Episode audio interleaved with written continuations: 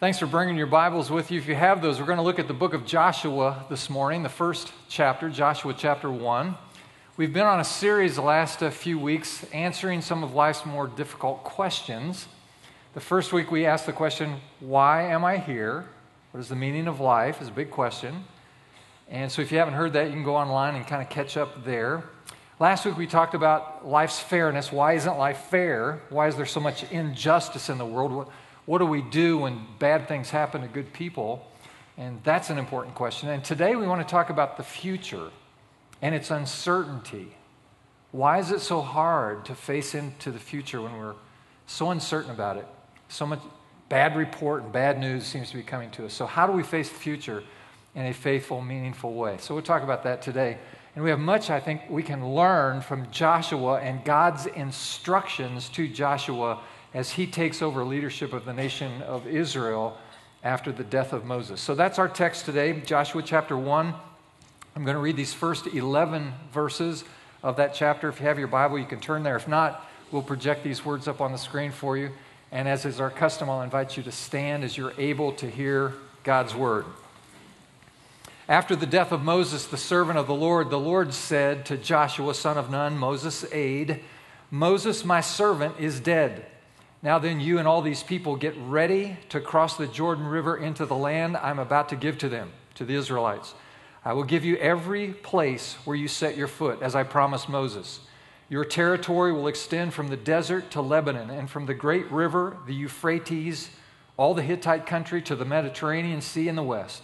No one will be able to stand against you all the days of your life. As I was with Moses, so I will be with you. I will never leave you nor forsake you. So be strong and courageous, because you will lead these people to inherit the land I swore to their ancestors to give them. Be strong and very courageous. Be careful to obey all the law my servant Moses gave you. Do not turn from it to the right or to the left, that you may be successful wherever you go.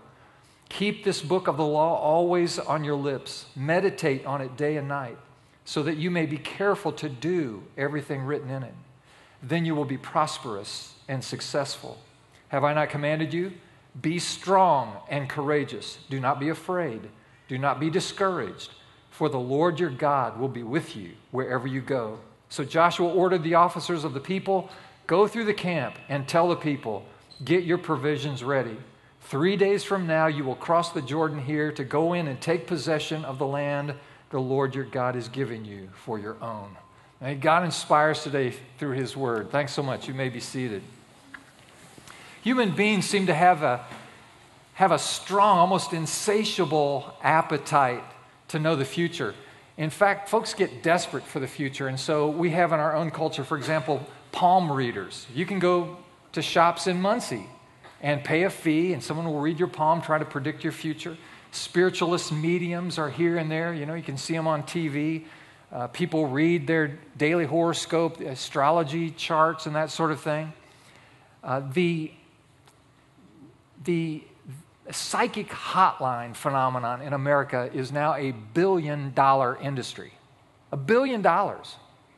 People calling psychic hotlines, trying to uncover, discover the future because of its uncertainty and people's curiosity about it. Now, look up here at me just for a moment. You don't have to do it very long, I promise. All of these things that I've just mentioned, at the very best, is nothing but a fraud to try to separate you from your money. And at the, at the very worst, it is a demonic deception that can become a very serious problem in your life spiritually. And so I recommend that you, you not uh, t- uh, take interest in any of those things which I've just mentioned. In fact, Ecclesiastes chapter 8, verse 7, Solomon says to us, Since no man knows the future, who can tell him what is to come? And we have all these voices in our culture today uh, predicting gloom and doom. I mean, you've heard them, right? You know, this is going to go bad, that's going to implode, the other thing is going to unravel. And so we have all of these negative, uh, gloomy, dark cloud over our head kinds of predictions that come to us. And yet God wants us, God wants us to be hopeful. He wants us to be optimistic. He wants us to imagine our future as useful and fruitful and not in this just depressing mode. So, today, what I want to do is examine the instructions that God has given Joshua, who was facing arguably the most uncertain kind of future and make the application to our own life so that we can all face into a more expectant future. Now, what I want to do first is uh, you can see it on your outline, as you can see a few things that you should not do in anticipation of an uncertain future.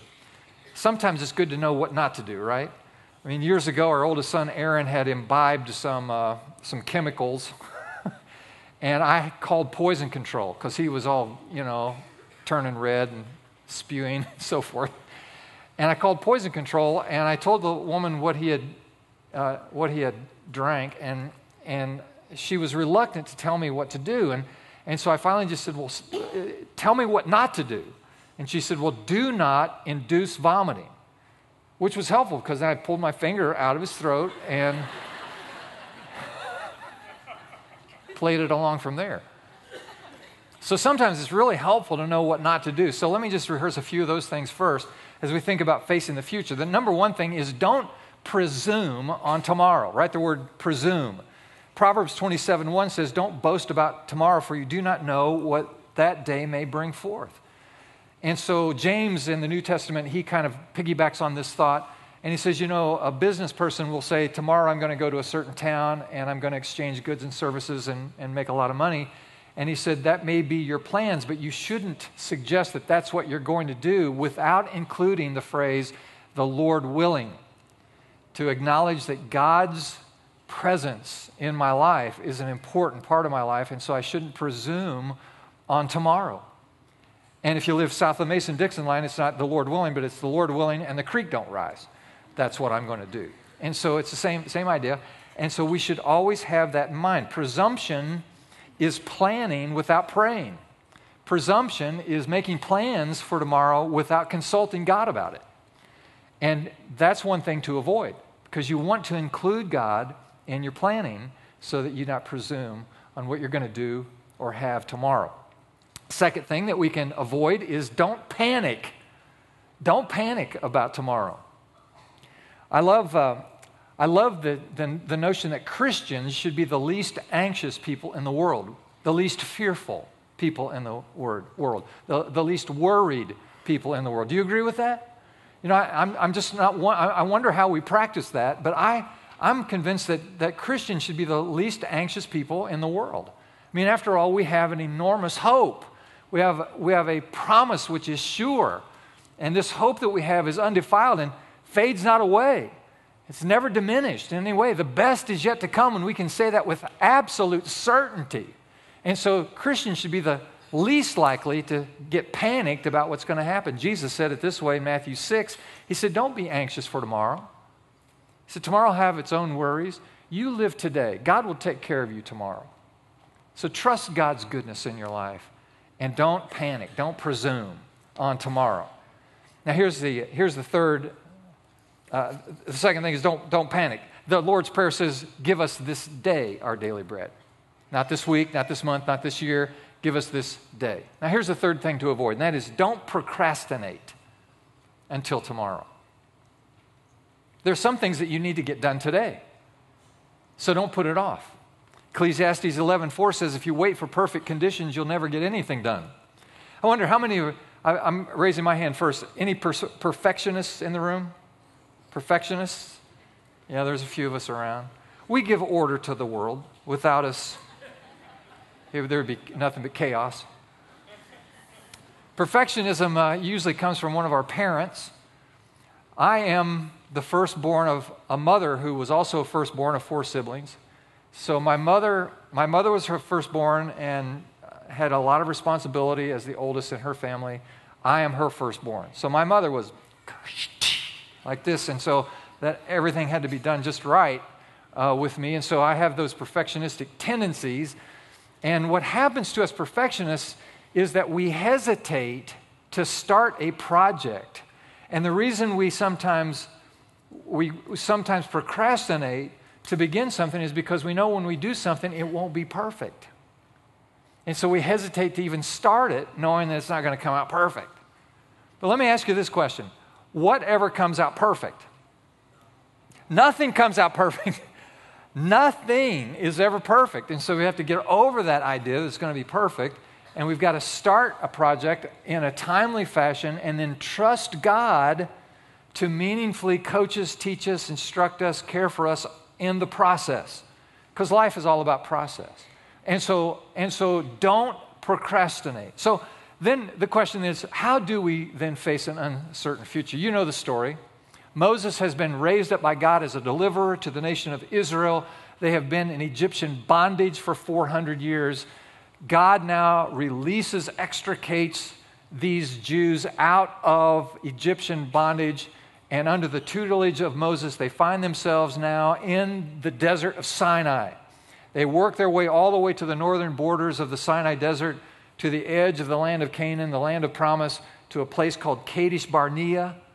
And from Kadesh Barnea, Moses sends out 12 spies. Remember the story? These 12 spies go out to check out this land of promise. They come back and they make a report. 10 of these guys says to Moses and the nation, the people, they said to them, you know, it's going to be tough. There are fortified cities, there are tribal peoples there, and they are fierce. And they've been there for a while, and they're not going to give up their land easy. And there are giants in the land. They're, they're stronger, they're richer, they're more resourced, they're mightier than we are. We're in deep stuff. We don't think we can do it. And two of the spies, their names were Joshua and Caleb, same Joshua here reference. These two guys said, You know, look, God got us out of Egypt. If He could do that, He can do anything. And our, our, faith is, our faith is strong. We believe that God will deliver these enemies, these giants, into our hands. So these two guys gave a favorable report. But the preponderance of the evidence caused the people to faint and to fall back and to be discouraged, and they decided we can't do it. God reads all of this, and God says, Well, look, here's my, here's my response to your lack of trust and faith in me. I'm going to have to get rid of you guys.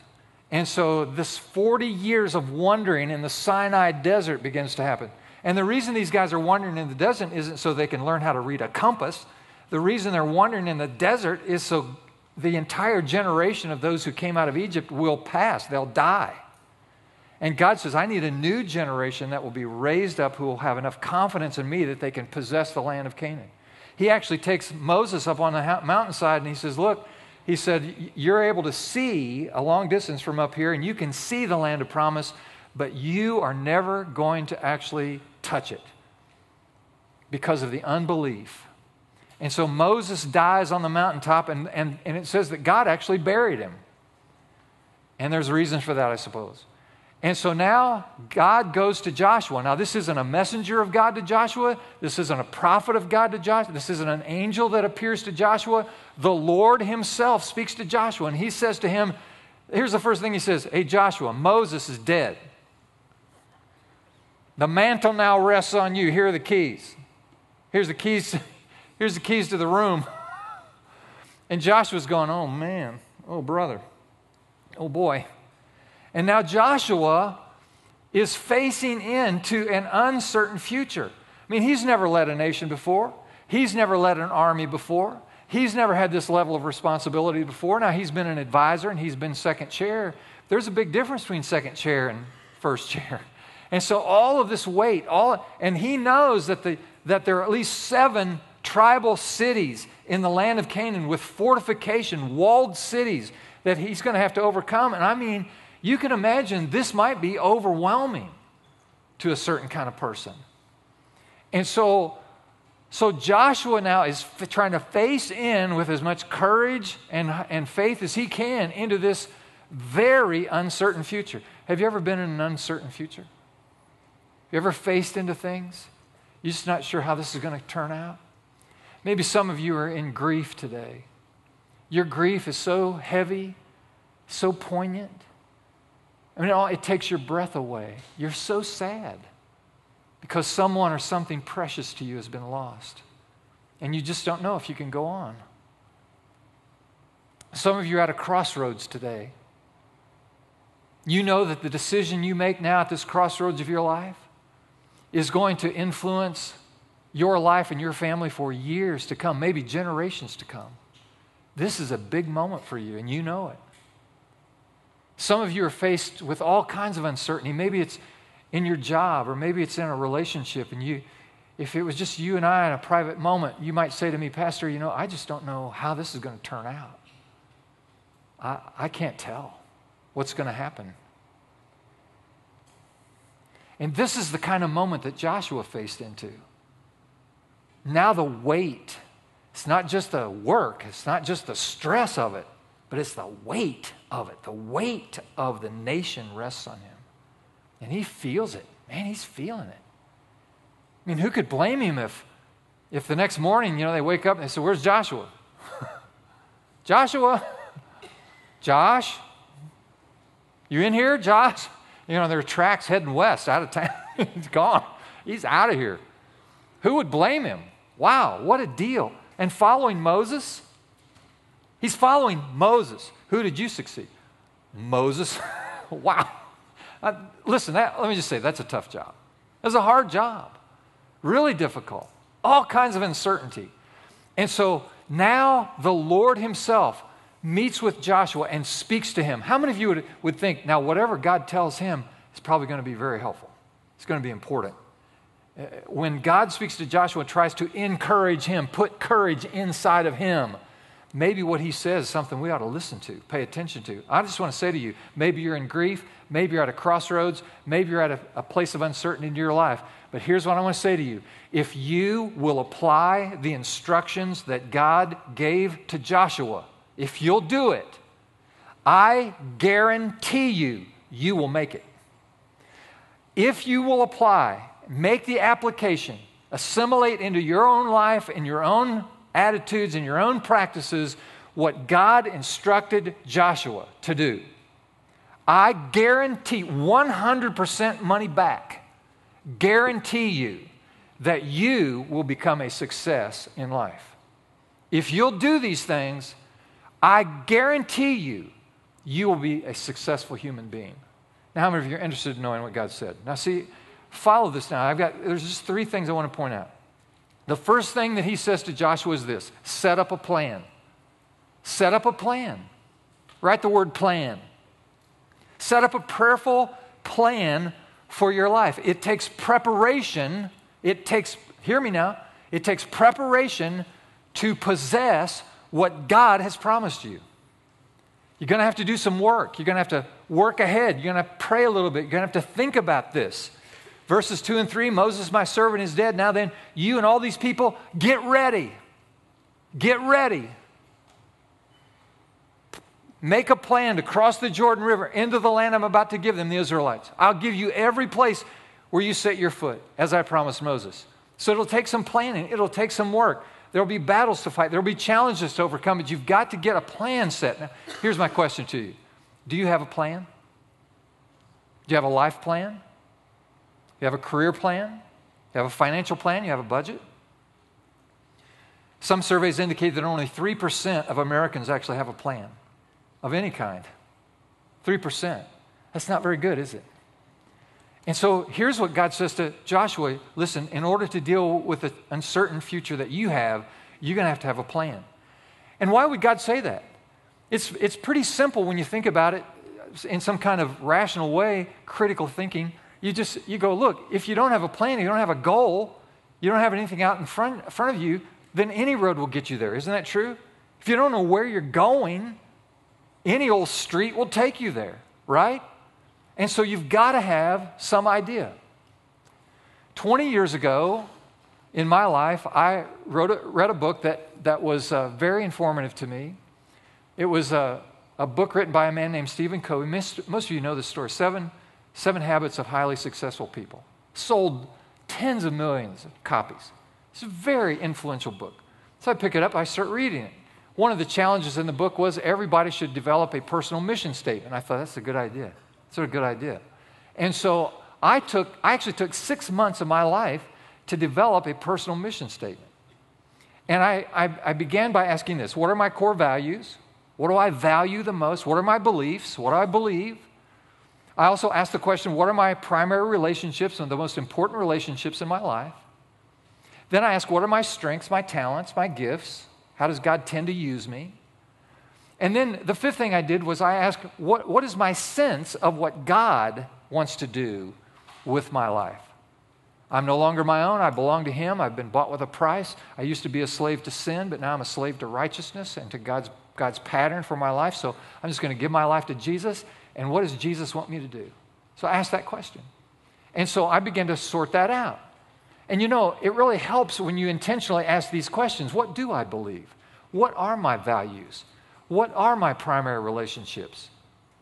And, you know, list them in the order of importance. And what are my strengths, my talents, my gifts? What has God given me in my experiences, my abilities, and, and, and my personality that could be useful in His hands?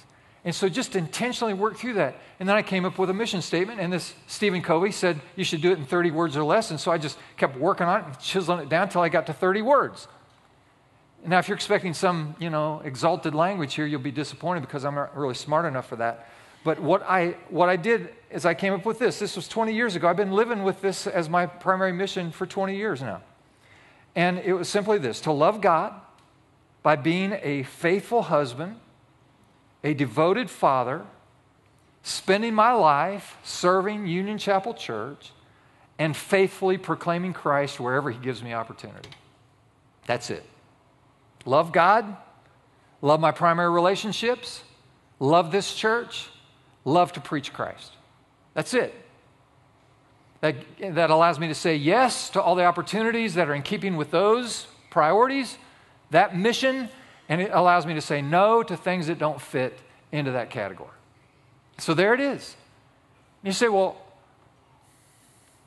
how, how has that been meaningful to you? Well, it reminds me that my love for God is the most important thing in my life. That I want to keep my relationship with God fresh. I don't want to I don't want to veer off. I don't want to, I don't want to get out of, out of step, out of place. I, I want to honor primary relationships. Now, what I'm about to say, listen, you could take this wrong. I'm just telling you that this is the worldview through which I have lived my life. And if you hear me being judgmental of you or critical of you or suspicious of you, then you'll miss the point. I'm just telling you how I have lived my life. And this comes into this category of loving my wife, being faithful to her, and devoted to my children. And Lord knows I've made lots and lots of mistakes. But I have lived my life with this idea in mind that if I failed with my family, then I would become a failure in life. That's just that's just how I've lived. Now, I understand everybody has failure. I have failure in my marriage, I have failure in my parenting, lots and lots of failures. There have been many, many times I would come home late at night, usually, you know, one of those hectic seasons, so many pressure points, so many demands, so many people tugging and pulling. And I would go, and, and many times over the years, not, you know, not every week, but, but on a on a, you know, uh, the, the, the right moment, my wife would discern this, and I'd be sitting there, you know, in a dull stupor, having survived the day, and she would look at me, and this is what she would say, and I can quote her statement. She'll look at me and she said, Greg, you can grow the biggest church in the world. You can reach more people for Jesus than anybody who's ever lived. But, he said, but she said, if you fail me and you fail our boys, you are a failure. Any questions? and she's right. She was right about that, wasn't she? Nod your head like you know that's true. She's right about that. One day I got home and it was it was one of those seasons when I was just preoccupied with all all the above just like you can, you get with your life. And Aaron our oldest was 9 years old, he's about this tall. I walked in the door one night. He walked right up to me. There was no guile in him. There's, there, there's, there's no mischief in him whatsoever. He looked up at me with kind of sad eyes and he tugged on my shirt. I looked down at him and he said to me, just as sincerely as a little guy can be, and he looked at me with sad eyes and he said, Dad, are you ever going to be home again at night so we can play? Can you feel that? You can't feel it like I felt it. Let me tell you what I did that night. I looked down at my son. I said, Yes, son, I will be home. So everybody has to make course corrections, don't they? Depending on the level of your failure, you start making course corrections. But let's not dumb down the standard, the expectation. Let's keep the expectation where it is, which is if I fail at my family, then I'm a failure. Let's keep it there, and then let's respond to it, depending on where we find ourselves in our story. And so that just becomes a value for me, becomes part of the plan. That's my goal. That's where I'm headed. That's my direction. I want to get to the end of this thing and, and be able to hear somebody say, you know, there's a guy who was faithful to his wife all the way to the end. Let me ask you something. Is that easy? Oh, I've got a whole nother sermon ready or series ready for that one. I can't, don't get me started. Nobody said it was easy. None of this. You have to be strong, you have to be courageous. Well, verses 10 and 11. So Joshua ordered the officers of the people go through the camp and tell the people, get ready. Get your supplies ready, get your inventory ready, get your weapons ready, get ready. Because we're about to cross over. Three days we're going over. Three days we'll be an enemy. As soon as we step across that little stream right there, the Jordan, we'll be in enemy territory. You, you best get ready. Proverbs 20:18 says, "Don't go charging into battle without a plan." Now, when you hear it that way, you go, "Well, yeah, how irresponsible would it be for you to go into some kind of conflict, some kind of battle? What if the United States military decided to, to go into World War II, but nobody had any plans? What are we going to do? I don't know. We just kind of make it up as we go. What are you, nuts? You can't lead. Get out of that chair. I mean, we would all agree to that, right? And yet we live our lives without a plan without any direction, without any goals in mind. Come on. So he told Joshua to get him ready. Proverbs 16 9, we should make plans and counting on God to direct them. Facing the future without anxiety, with hope, with a sense of success requires making a prayerful plan. All right, set up a plan. Here's the second thing that he tells to Joshua, and that is submit to the scriptures. Now, listen, I'm not making this up. You would say, well, this is just a preacher's sermon. You know, you ought to read your Bible and do it. Watch this, though. Remember, this is a guy with an uncertain future. This is a guy who doesn't know what's going to happen next. He needs to be encouraged. He needs to be given some hope. He needs to be, he needs to be uh, emboldened with a sense of purpose. And God says to him in verse 7 Be strong and courageous. He uses that phrase three different times. Be strong and courageous because in order to follow God's God's will and plan for his life, he's going to have to be strong and he's going to have to have courage. Just like you are going to have to have strength and courage in order to cross the Jordan rivers in your life.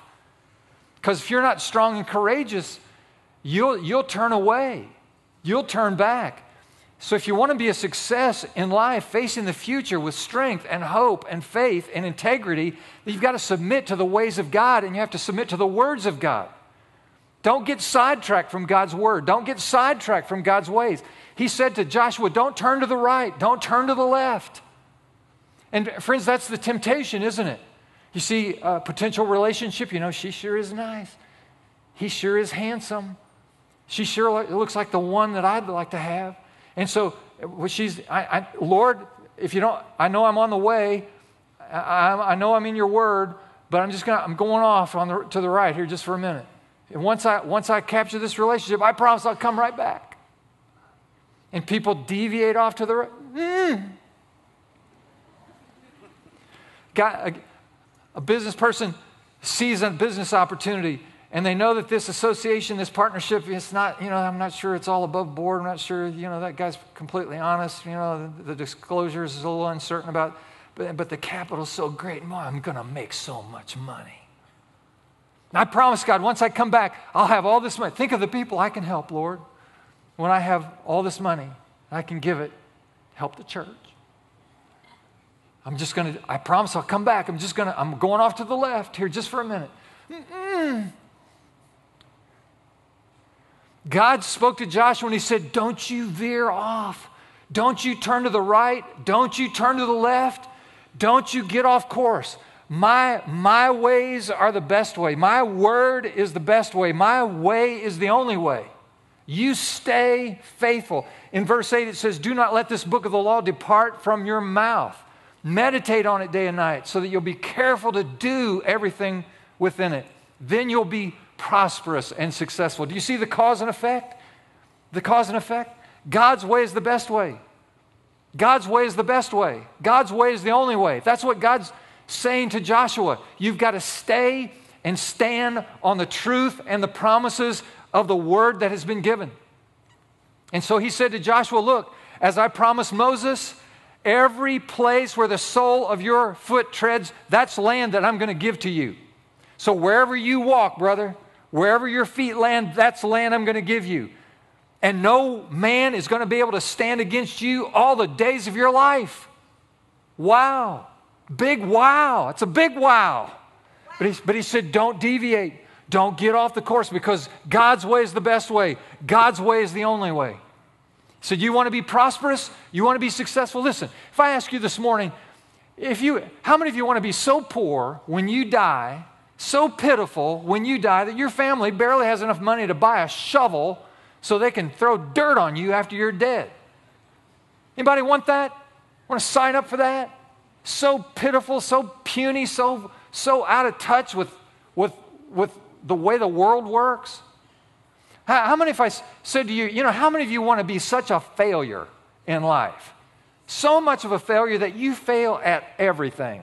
I mean, you're just consistently a failure. You fail in relationships, you fail in your work, you fail in your own personal spiritual development. You, you as a human being, you fail. Anybody want to sign up for that?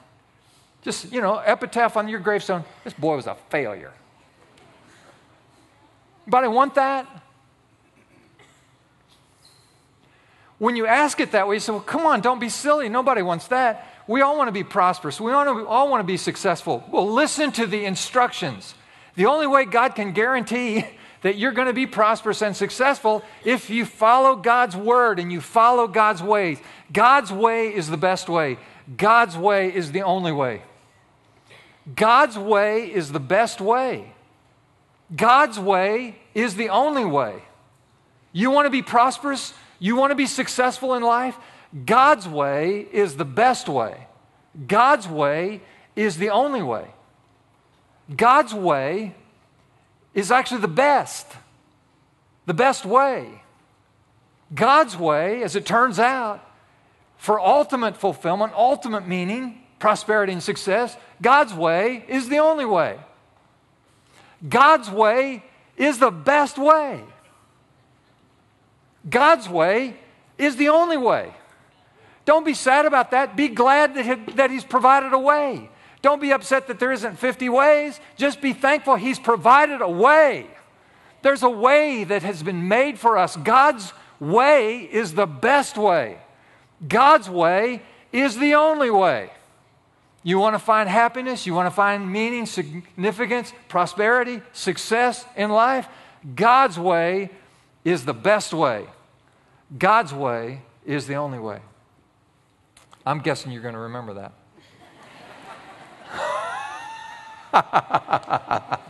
Most people don't remember a thing I say, but I bet you remember some of this. You want to say it with me? So just say it after me because some of you haven't been listening. Right after me. God's way is the best way. God's way is the only way. Do you believe it?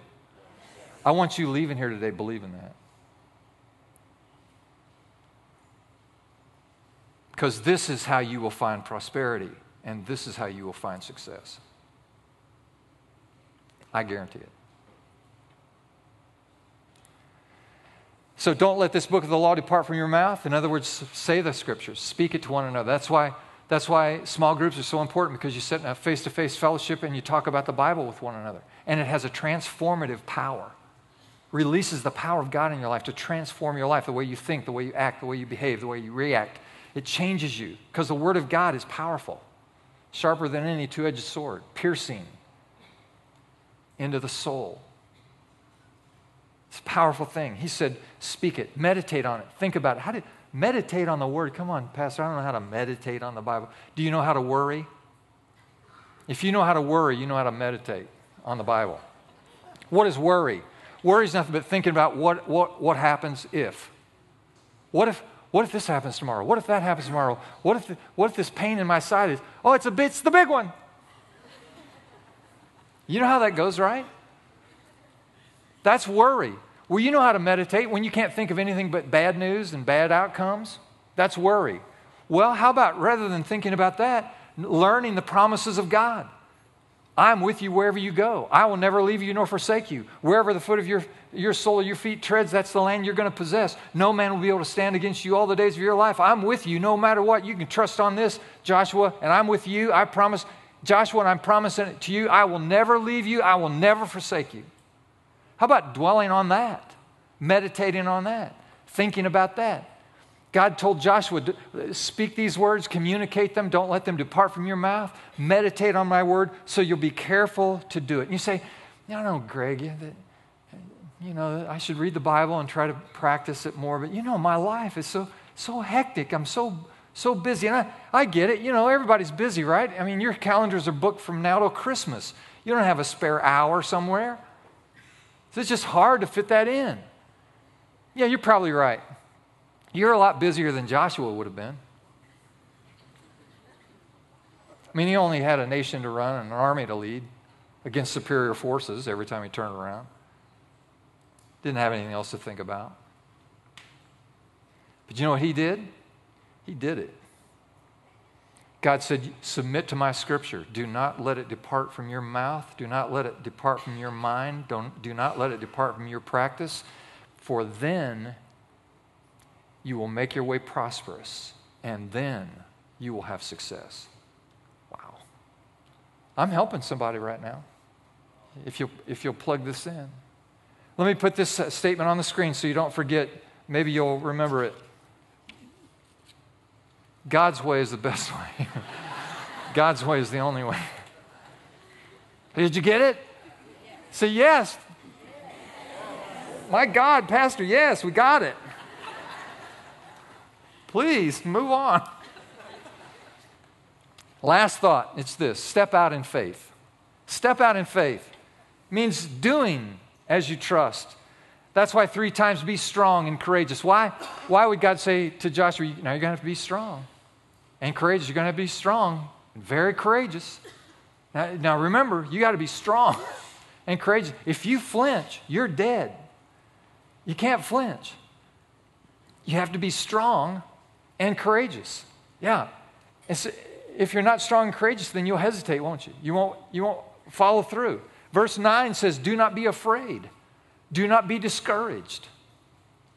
What does fear do to our lives? You all know what fear does. Fear paralyzes us, doesn't it? God says, This is the way, walk in it, take this next step.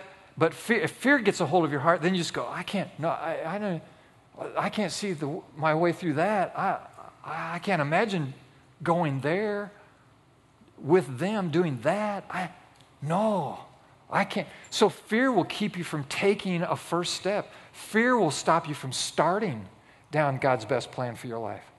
So God says, don't be afraid. Don't, don't let fear be the determinative factor in a major decision in your life. No, no, never, ever. Don't let fear keep you from starting. What does discouragement do?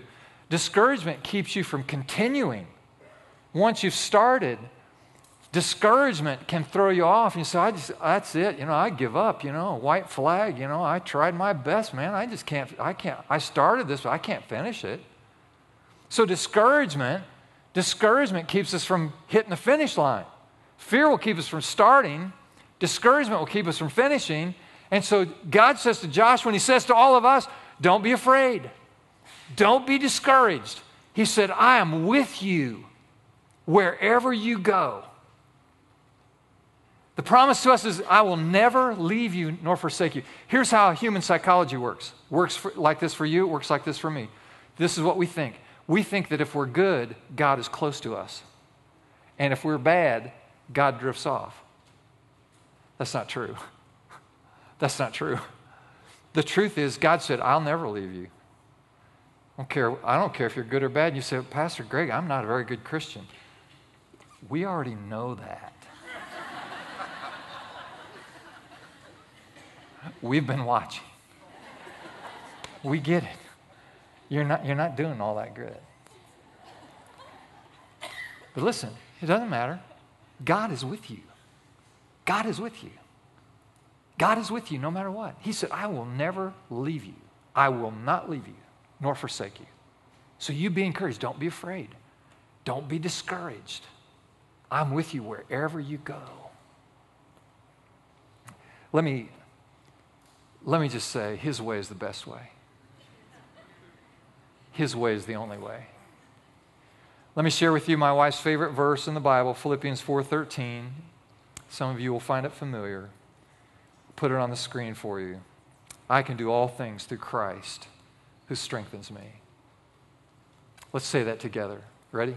I can do all things through Christ who strengthens me. Do you believe it? I do too. Now, as you face an uncertain future, remember that God's way is best, and He's with us. He's with us, and He's strengthening us.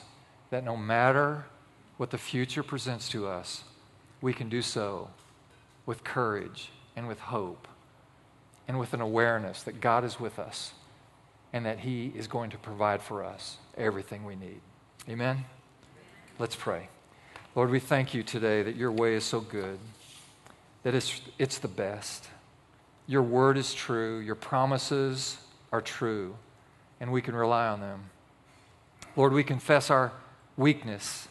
We hear the prophet today reminding us that the youth grow weary and tired, even young men will stumble and fall, but they that wait upon the Lord will renew their strength, will mount up with wings like eagles, will run and not grow weary, will walk and not faint. So encourage us today, oh God. Help us to see these instructions, to make a plan for our lives, and then begin to live in that plan, to submit to your truth, your promises, your word, your ways, so that we have our steps ordered and our direction set. And then, Lord, help us to walk by faith, strong and courageous, without fear or discouragement, because you are with us. You are with us. Thank you, God. Your way is the best way. You are with us, and the best is yet to come. For all of these things, we give thanks. And the people said, Amen.